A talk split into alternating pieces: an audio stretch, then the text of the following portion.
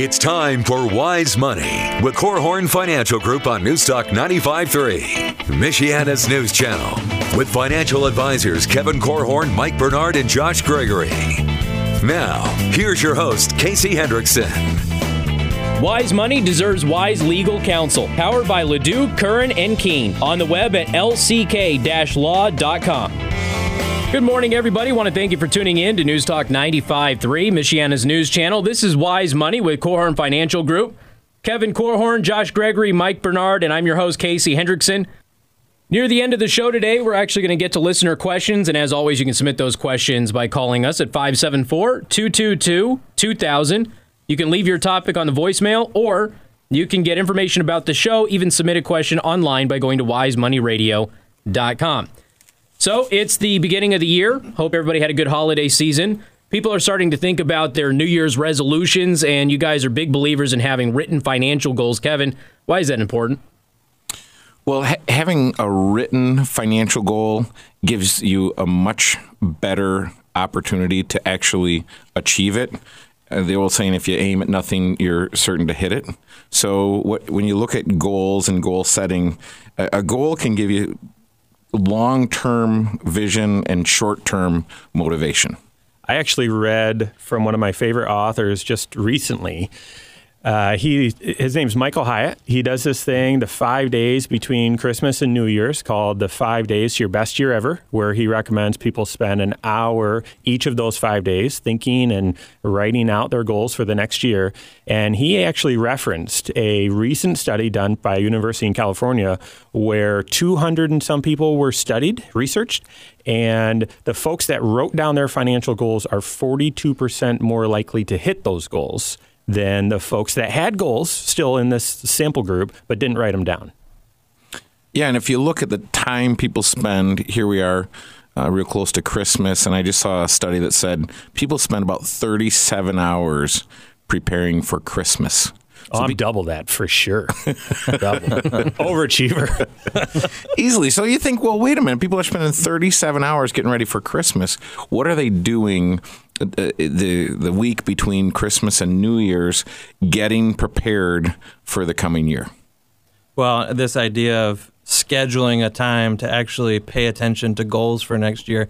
I think uh, maybe it was a year and a half ago, Kevin, you gave a talk to Bethel College business students, and my wife and I attended. And somehow you got inside her head because she is like the the queen of all goal setting now. She came to me the other day and said, "Hey, I think we need to have some kind of a family goal setting meeting." I'm like, "What in the world is that?" You know, I, have I've never uh, heard of such a thing. It sounds like a good idea. She's like, "Yeah, we need to have goals for next year. Even the kids need to have goals." So, um, how old are your kids? Yeah, they're five, six, and seven. So that's about the right. Watch time. out. That's right. but uh, the the idea of getting it on the calendar, I think, is really important. And uh, you know, in today's show, we're going to talk about uh, how to go about setting these goals, what kind of areas that you ought to consider setting goals to make 2016 a better year than 2015. This isn't the first time we've heard this about goals. Writing it down makes it more likely for you to achieve a, a great number of them. So why don't people actually do this? Why don't they sit down, write out their goals? And, and go through the whole process of doing this? Well, there are a lot of reasons why people don't do it. There's a there's a fear of failure. There's a fear of success. And one of the things that having a written goal does is it it actually creates a built-in accountability and not everyone is into accountability. So if I especially with their finances, especially with their yeah. finances. But look at, I mean, you can look at all areas of your life. I look at all areas of my life, and there have been times when I've talked to various friends or my wife about the idea of accountability, and I like the idea of accountability, but sometimes the actual act itself isn't as as pleasant. And there could be situations where a husband and wife aren't necessarily on the same page about what those goals will be either. So, you know, maybe they've tried in the past and it's just led to conflict and they're just done trying. So, one of the things that you mentioned, fear of success. Man, as a small business owner, can I tell you that is an absolutely legitimate fear mm-hmm. because, okay, I want to be successful, but if I'm successful in this next step, uh oh, that means I have to do all this other stuff, which is really complicated. and difficult. So there might be some people out there going, "Fear of success? What are you talking about?" it's very real. It all depends on your circumstance, though. So, Mike, um, one of the terms that we've been hearing, I think, popping up all over in society over the past year or so, at least I have, process. You heard me say it just a couple of minutes ago. There's a process, a process, a process, and we've been kind of lacking I think that terminology for for a couple of years now, but people are starting to get back into it. So explain the process of goal setting. So it's very simple. Four steps. I actually learned this from Stephen Covey, another very wise author. Four steps to achieving any goal. I don't care if that goal is learning how to ride a bike or wanting to retire someday or whatever else it is. There's four steps. First step, figure out where you are today. So that's that's the gut check. Okay, really, if I want to retire someday, where am I? Um, where am I today?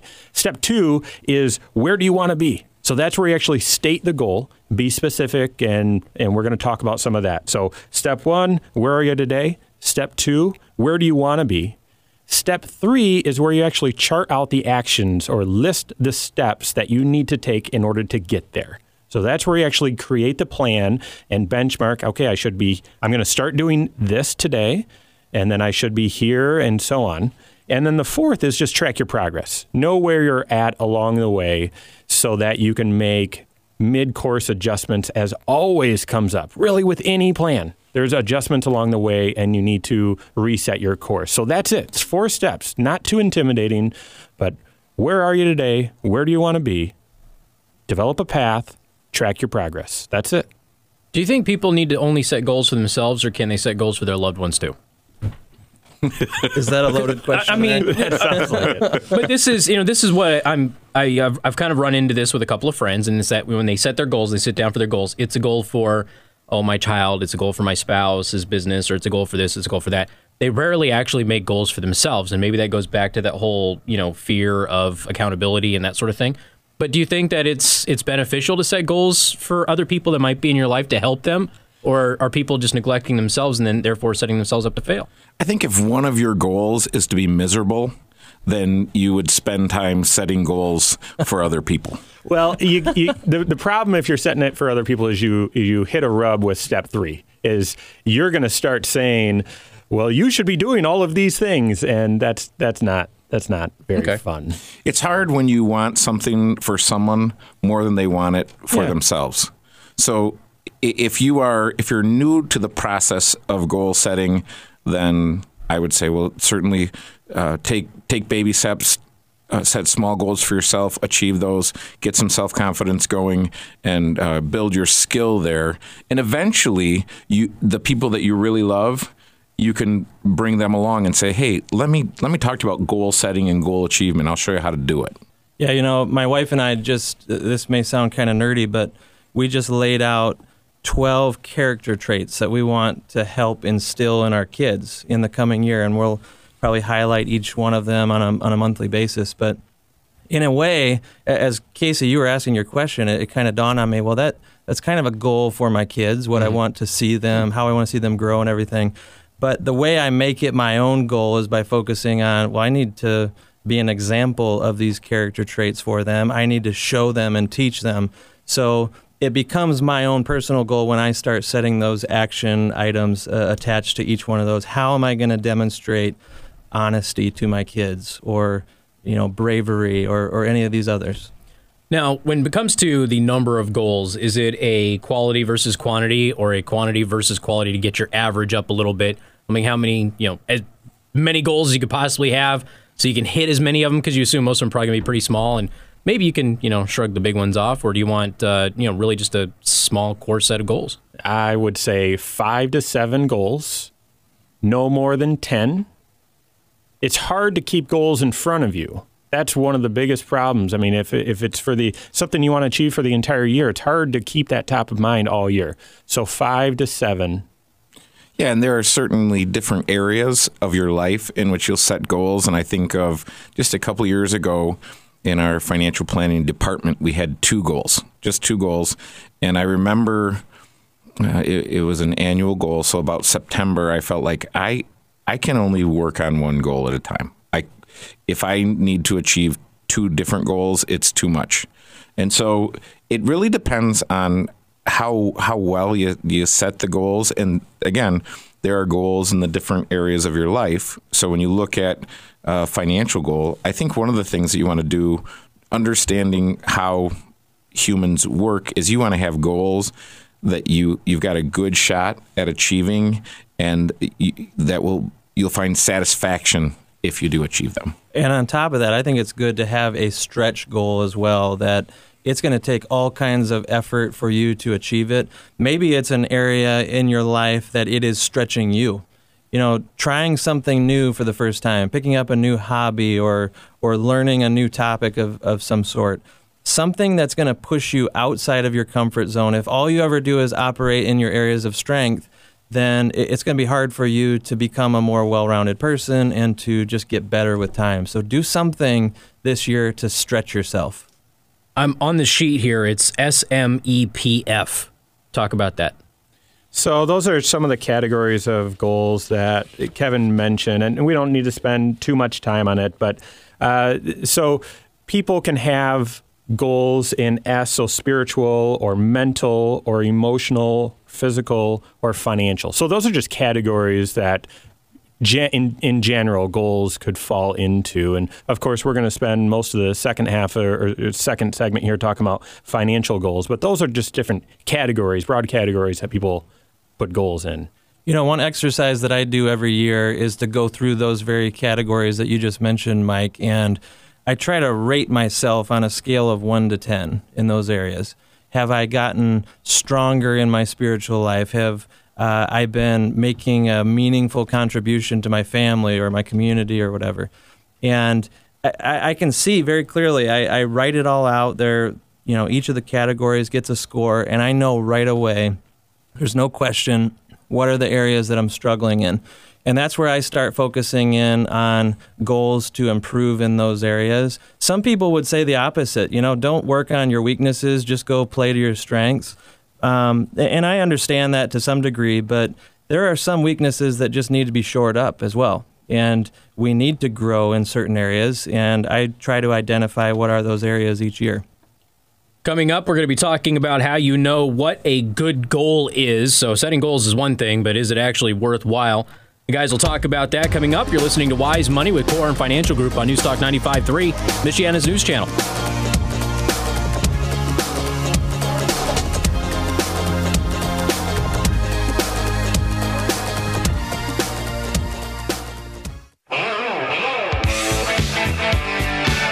This is Wise Money with Korhorn Financial Group on Newstalk 95.3, Michiana's news channel. Welcome back. Once again, you're listening to Wise Money with Korhorn Financial Group here on Newstalk 95.3, Michiana's news channel. Kevin Korhorn, Mike Bernard, Josh Gregory, and I'm Casey Hendrickson. So we left off with, uh, of course, we're talking about goals today, but we left off kind of, you know, how do you know what a good goal is, guys? Well, you know, it's a good goal if it's written for sure. It needs to motivate you, help you with your long term vision and, and short term motivation. And it needs to be specific, measurable, attainable, relevant, time bound. So there are a lot of different categories that you would uh, measure a goal by. And um, a, a lot of that stuff you can find online just by Googling how do I set a goal? And of course, we talked earlier about writing goals down. You're 42% more likely to actually start fulfilling some of those goals. So, Josh, when people first come to see you for the first time, do most people walk in with their financial goals already defined and, and written out, or no? I don't think so. I I think they come in um, maybe having a sense for the things they'd like to accomplish. I ask people in our very first meeting, "What are your financial goals?" And I'm asking them as a couple most often, and usually I get one or two answers out of them. But then afterwards, I send them out and uh, give them an exercise where they do it individually. Write down what are the goals that are important to you.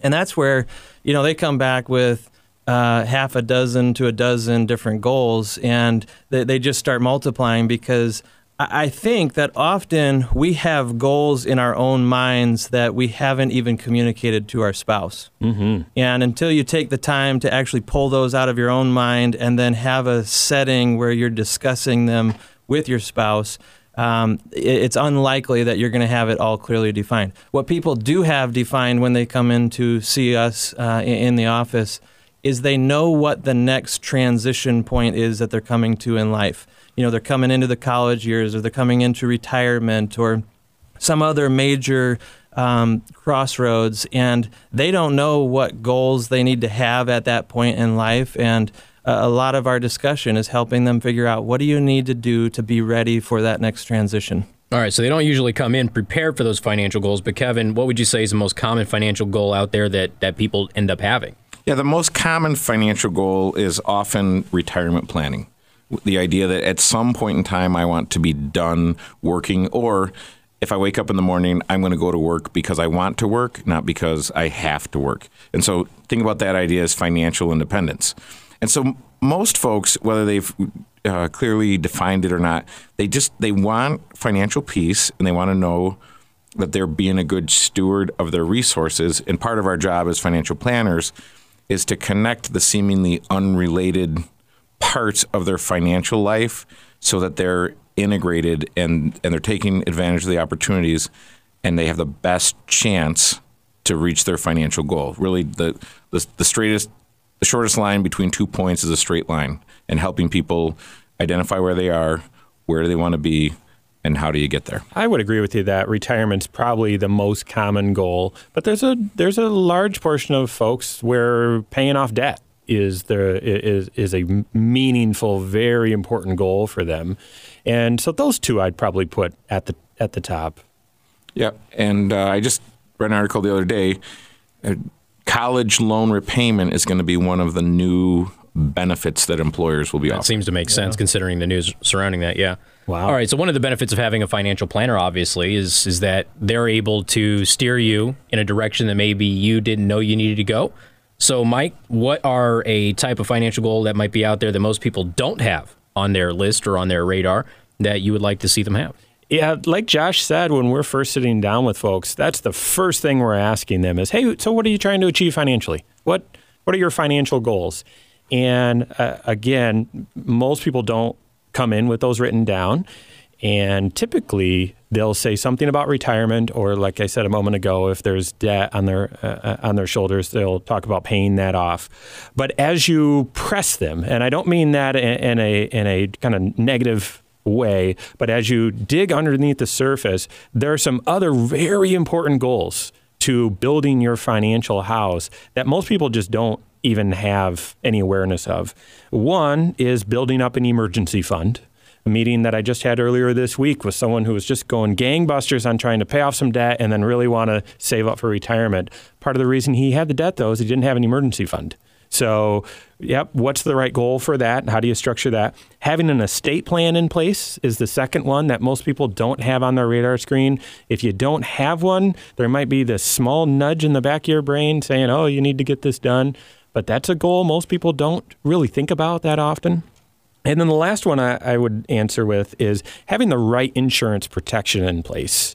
And I think I would say shame on the shame on our industry or the insurance industry for really making that feel much like a commodity as opposed to a process, as we talked about earlier, Casey.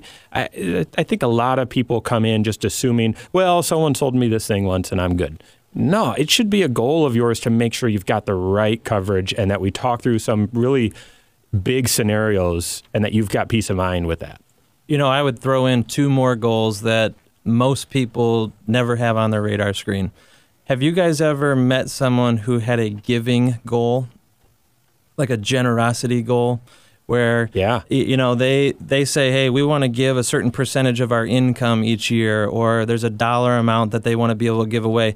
Uh, I had a friend once who had a Smiles Fund. He just went around and he would give money just to bless someone during the day that he encountered throughout the day. He'd, he'd walk around with a $5 bill in his pocket every day or, or whatever. So your friend's name was Yeah. What's his address? Sorry. Uh, the, um, the, the the point here, though, is that it's not worth being haphazard about your giving. Um, you know, we're we're so focused on uh, accumulating type goals, but we're not uh, as intentional in the way that we give. A lot of times, especially you know during the holiday season, we just give because people are asking for it, as opposed to being part of a an overall plan. One last one that I would throw in there would be tax savings. Um, you know, to to to be generous with other people is great, but we want you being equally stingy with the government and finding ways proactively to squeeze down the amount of money that you spend in taxes because those are dollars that are slipping through the cracks that could be helping you with your other goals. Completely agree. Yeah. Yeah, we talked about what would make the a goal good. We've talked about the process of writing your goals down and how many goals you should have, the most common goals, some goals that people don't think about in general before they go to a financial planner. But Josh, what about a financial goal that you would say is the hardest one to actually hit? Yeah, I'd be tempted to say either retirement or college, but I think I'm actually going to say becoming debt free. And the reason is, you know, there's a lot of people who achieve their retirement goal, but they never achieve being debt free. They just carry a mortgage through retirement, or they're just always in debt at some level. And it's kind of a dull roar that they just sort of live with, and they achieve their retirement goal despite it. But I, I think the reason why I would say being debt free is the hardest goal to achieve is because so few people believe it can be done. I talk to people all the time. I, I hear people say, well, I'll always have a car loan, or you can't live without a credit card balance, right? And you know, I, I, I want to say, well, no, actually, you can. You can live debt free, but if you don't believe you can, you never will because you won't put the, the time, energy, resources into achieving that one. So it's hardest because it requires a change in thinking. Hmm. Do you guys run into a lot of people that go through the debt the debt free process, they get debt free and then like, okay, cool, now I can get a loan? You get people who do that. They, they whittle it down. They erase everything out, and they're like, now I can go out there. Because they're thinking about it from the payments. They're not thinking about it from the perspective of of debts. Oh, now I don't have all of these payments going out, so now I can go get that really nice car that I wanted. Yeah, I think a more common scenario is I've seen people consolidate debt to lower their monthly payments and say, okay, if all my payments before were a thousand, I've consolidated my debt, maybe made it much longer term. Now my payments are six hundred dollars, so I've got four hundred dollars to work with. And And they go spend 800 of that 400. Yeah. right, right. So the most of the folks that we end up working with are folks ten years before or after re- retirement. So most of them have built some sort of financial skills and uh, financial literacy and accumulated wealth. But I, I, I still, if you said what's the what's the hardest one to hit, I still think that just the simple discipline of building and following a budget. I mean, for heaven's sakes, our country can't do it. At, at, at that level, and if you look at that, and if you call that the, the public sector, the only businesses that are still around are ones that have been able to do that. Mm-hmm. And if you're a business and you haven't been able to, you you know what your future is. Yeah. Hey, Casey, I know we need to take a break, but I'm just going to chime in and correct these guys. Actually, the hardest one to the hardest one to hit. I'm shocked that you guys had good answers, but here's the right one: is trying to retire early and pay for 100% of your kids' school. That one just seems those two the intersection of those two goals I think is is very common. And I've, of course I'm just teasing. Those were uh, great ideas you guys offered too. But a lot of people still come in and say all right here's my goal. I want to retire at this age and I need to send my kids to school. I'm saying okay that is almost mutually exclusive. You are not going to achieve that by accident I'm Hey, glad Josh you came said in you needed to have one of those goals that was just an outlier that you know you may not get, but you really need to work to get it. So that's just all that is. It's possible to do that. It's just very hard. You're not going to get there without a plan, without a coach. It's certainly going to take the longest to achieve those goals, and it's going to take the most money And So discipline. You're, you're right. All right, I- I understand. Guys, we've been talking about goals today. We also have listener questions coming up. Once again, want to remind you you're listening to Wise Money with Korhorn Financial Group right here on News Talk 95.3, Michiana's news channel.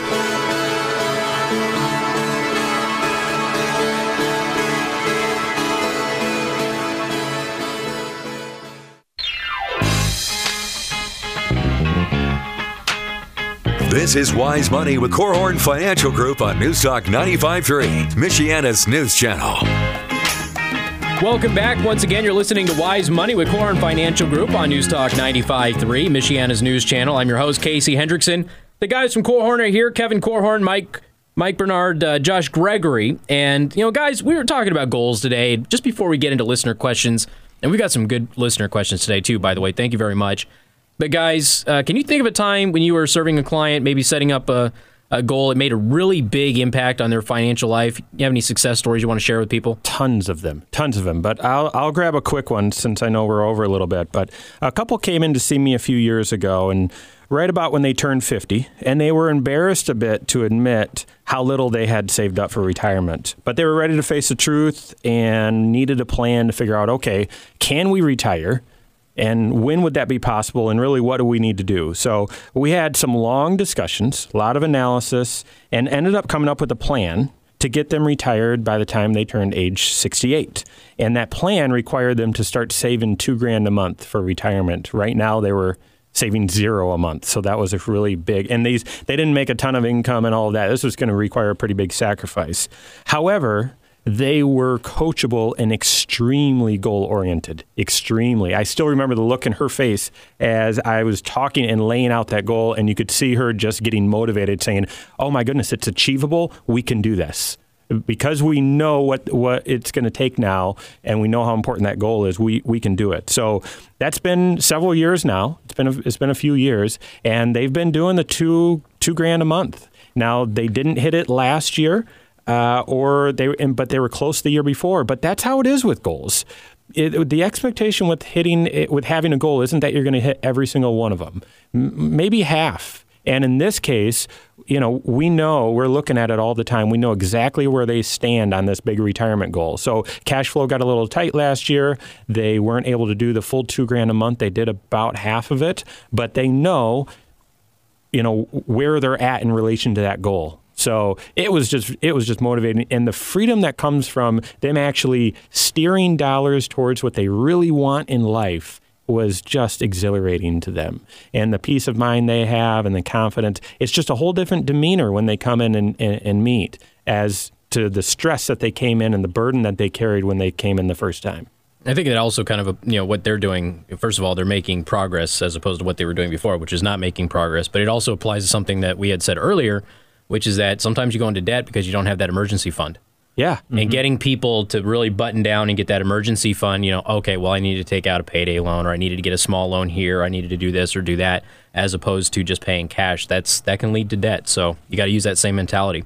All right, so listener questions. And by the way, I want to remind everybody if you want to call and leave a question on our voicemail, please give us a call at 574 222 2000. You can also go to wisemoneyradio.com. You can submit your question right there on the website.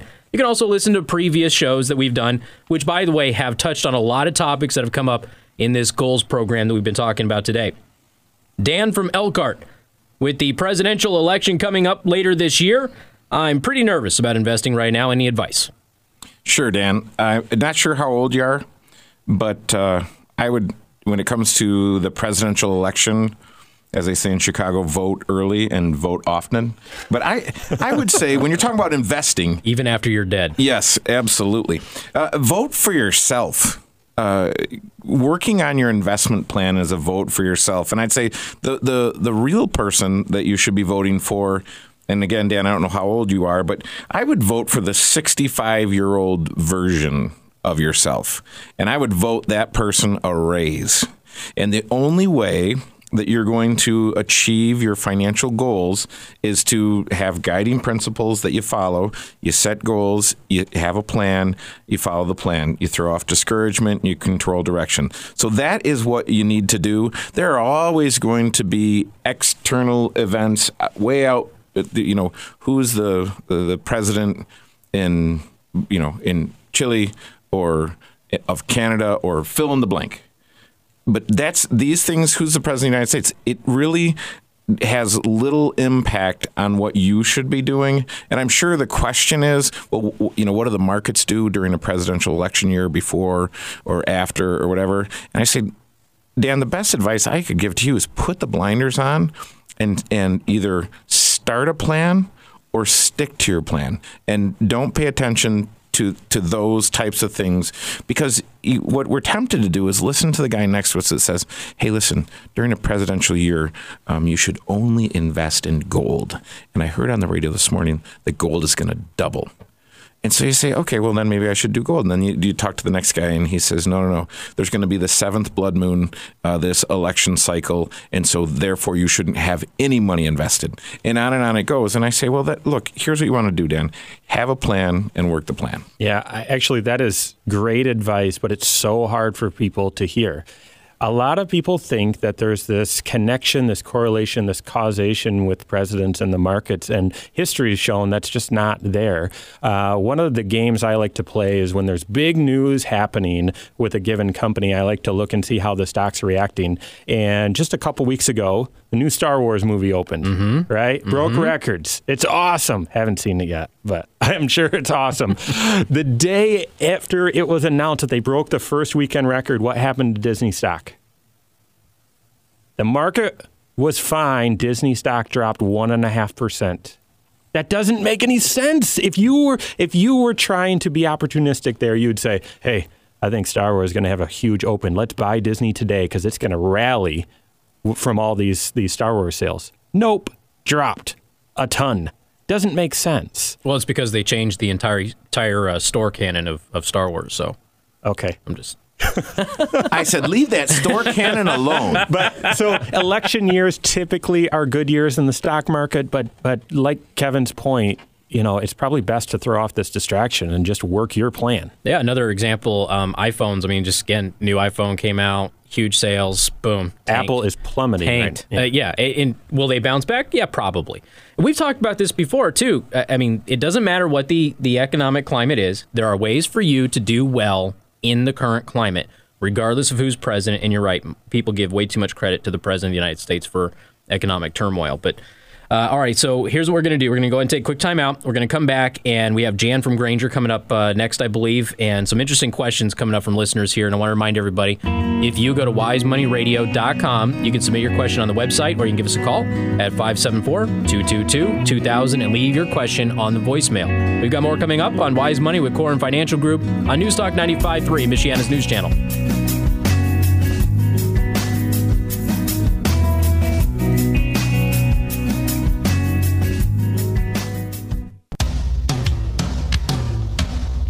This is Wise Money with Korhorn Financial Group on Newstalk 95.3, Michiana's news channel. Wise Money deserves wise legal counsel. Powered by Ledoux, Curran, and Keene. On the web at lck-law.com. Good morning. Welcome back. Once again, you're tuned in to Wise Money with Korhorn Financial Group on News Newstalk 95.3, Michiana's news channel. Casey Hendrickson here, guys from Korhorn Financial Group. Kevin Korhorn, Mike Bernard, and Josh Gregory. We're taking listener questions right now. Jan from Granger, Last year, my parents put their investment accounts into my name to help them to be protected against Medicaid. Is this a good idea? Also, do I have to pay tax on that money? Well, two great questions, Jan. Thanks for sending those in. Uh, I'd, I'd, probably tackle the second question first. You asked if you'll have to pay taxes. The answer is yes. Now that those uh, dollars are in your name. They're registered under your social security number. So any interest or dividends, any growth on that account is yours now, and it will be reported to you and the IRS on a 1099. So just be aware of that. Your your tax picture may have changed by receiving this uh, this gift. As for whether or not it was a good idea, I, think the answer is probably maybe. Um, you know, hopefully you made these moves with the direction of an elder law attorney, someone who specializes in helping people get qualified for Medicaid. Um, but if you haven't, then I, I would definitely make that one of your first action items uh, after listening to this show. Um, you know, you, you need to make sure that you're not exposed to a couple different risks here. One would be that if uh, your mom or dad need to get some of this money back for some reason, um, just be aware that these dollars may be leaving your hands again. And also be aware that they could be subject to creditors as well. You know, if, if you slide through a stop sign this winter and hit somebody and they're injured and a lawsuit comes at you, there's a risk that these dollars could be claimed by creditors to help, you know, pay for the bills that you created. So um, you know, th- this is an important thing to make sure that you have things like your home and auto insurance in place. You've done what you need to do to protect the dollars that are really your mom and dad's. Yeah, and I, w- I would build on that as well. Certainly, Joshua, you're talking about having the right amount and type of insurance in place. So, Jan, you definitely want to wear a belt and suspenders when it comes to the protection there. But I, I would also, if you're trying to figure out, is this a good idea? My question to you, Jan, is are you married? And if you are, is there a divorce in your future? Because if that's possible, that might not be uh, necessarily a great idea. This is certainly something that you want to weigh out. And then um, I, the other thing that I would think about is, Jan, if you die, where does the money go?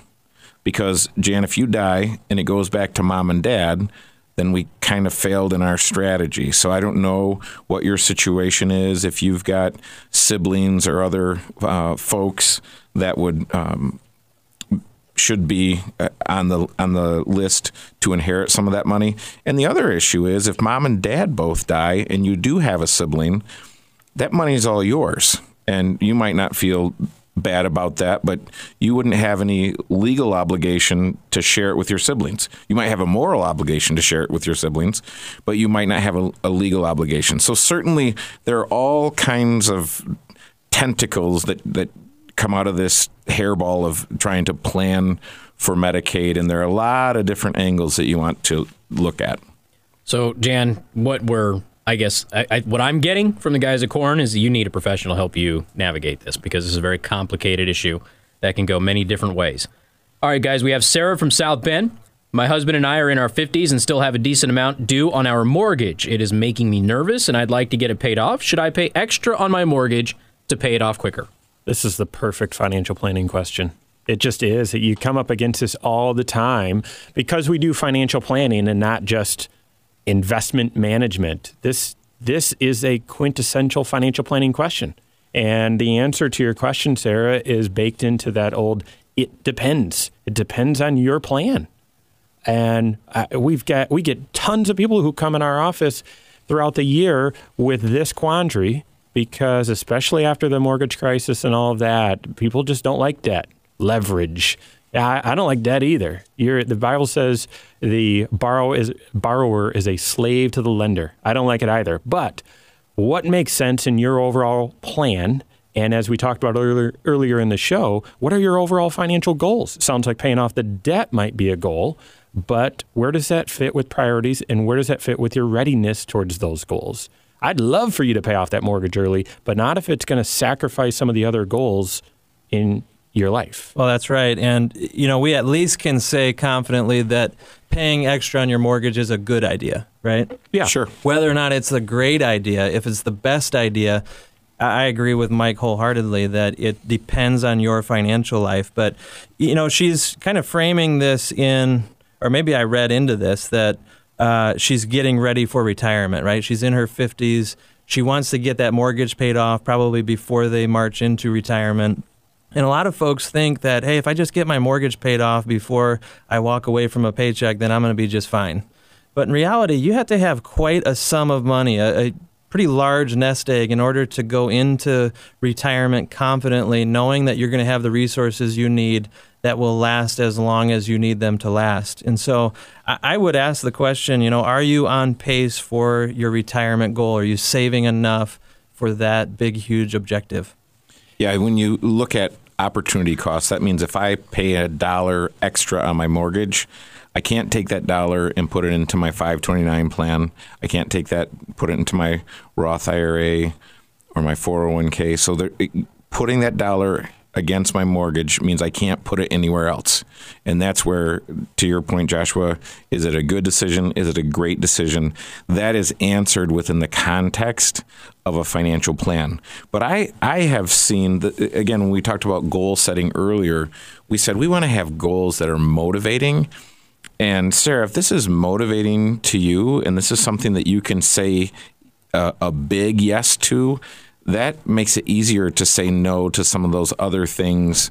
Again, separating out my needs versus my wants, but some of those things that are lesser things. And so you say, no, this is, as I'm getting older, this is elevating in importance. And as I'm looking for financial peace and peace of mind and a good night's sleep, uh, I don't want to be thinking about my finances. And I've seen with a lot of clients, they just say, hey, before I retire, I'm going to get that mortgage paid off, and it, it really, it really motivates them, and they can really get after it. All right, so we have Eric from Mishawaka. We only have about two minutes left, guys. I own a small business with six employees. What's the right type of retirement plan that I can set up for them? It, de- uh, it depends again, but there are a couple clues here. Only six employees, small business. Guys, what do you think? It sounds like a simple IRA might be a really good idea. Most likely. Depends Uh, on- unless they, you know, if Eric himself has really high income, he may benefit from putting a very streamlined 401k in place because it allows him to save more money on a before tax basis. So it, it could be a better tax planning tool if he set up a 401k, but the the most you know simple um, or easy plan to set up is a simple IRA, and uh, it, it's- so streamlined. You just kind of take it off the shelf, put it in place, and you're ready to go. So that uh, it's to me somewhere between those two. Yeah, I think it. I think it ultimately, Eric, depends on your goals. If your goals, if your goal is to have a retirement plan available for employees to save up, probably the simple IRA. However, if the goal is to do that, but also, like Josh said, you have high income and you want to stuff a whole lot away before you retire, a 401k with a profit sharing component might be. I, I- would. I, I'd pick between those two, and it, and that can be a kind of tricky process. So, you know, we're happy to help you if you have questions on that. I think the point is is that you need to work with a professional that sets up retirement plans for a living. They can help you evaluate uh, which plan has the right bells and whistles for your needs, and it needs to be someone who can collaborate with your CPA. Because tax planning is one of the main reasons why you would want to do this, not just to benefit your employees. That's that's helpful, but you know, at the end of the day, we want to make sure that the business owner is taking full advantage of this planning opportunity. And good thing we know some guys. Uh, Korhorn.com. That's Korhorn with a K. What's the office number, guys? 574 247 5898. And we want to remind everybody that if you have a question for the guys over at Korhorn Financial Group that is related to the show, you can go to wisemoneyradio.com, submit that question right there on the website, listen to previous shows which tu- touch off on uh, specific topics that you might be interested in. You can also leave a voicemail at 574 222 2000. Once again, for Kevin Korhorn, Mike Bernard, Josh Gregory, I'm Casey Hendrickson. We want to thank you for tuning in to Wise Money with Korhorn Financial Group on Newstalk 95.3, Michiana's news channel. Securities are offered through Securities America Inc., member FINRA SIPC. Financial advisors offer advisory services through KFG Wealth Management LLC, doing business as Korhorn Financial Group. KFG Wealth Management LLC, Korhorn Financial Group, KFG Insurance Agency, and KFG Tax and Business Services are separate entities from Securities America Inc. Tax services provided by KFG Tax and Business Services, and insurance services provided by KFG Insurance Agency. Listen again next week to Wise Money on News Talk 95.3 Michiana's News Channel.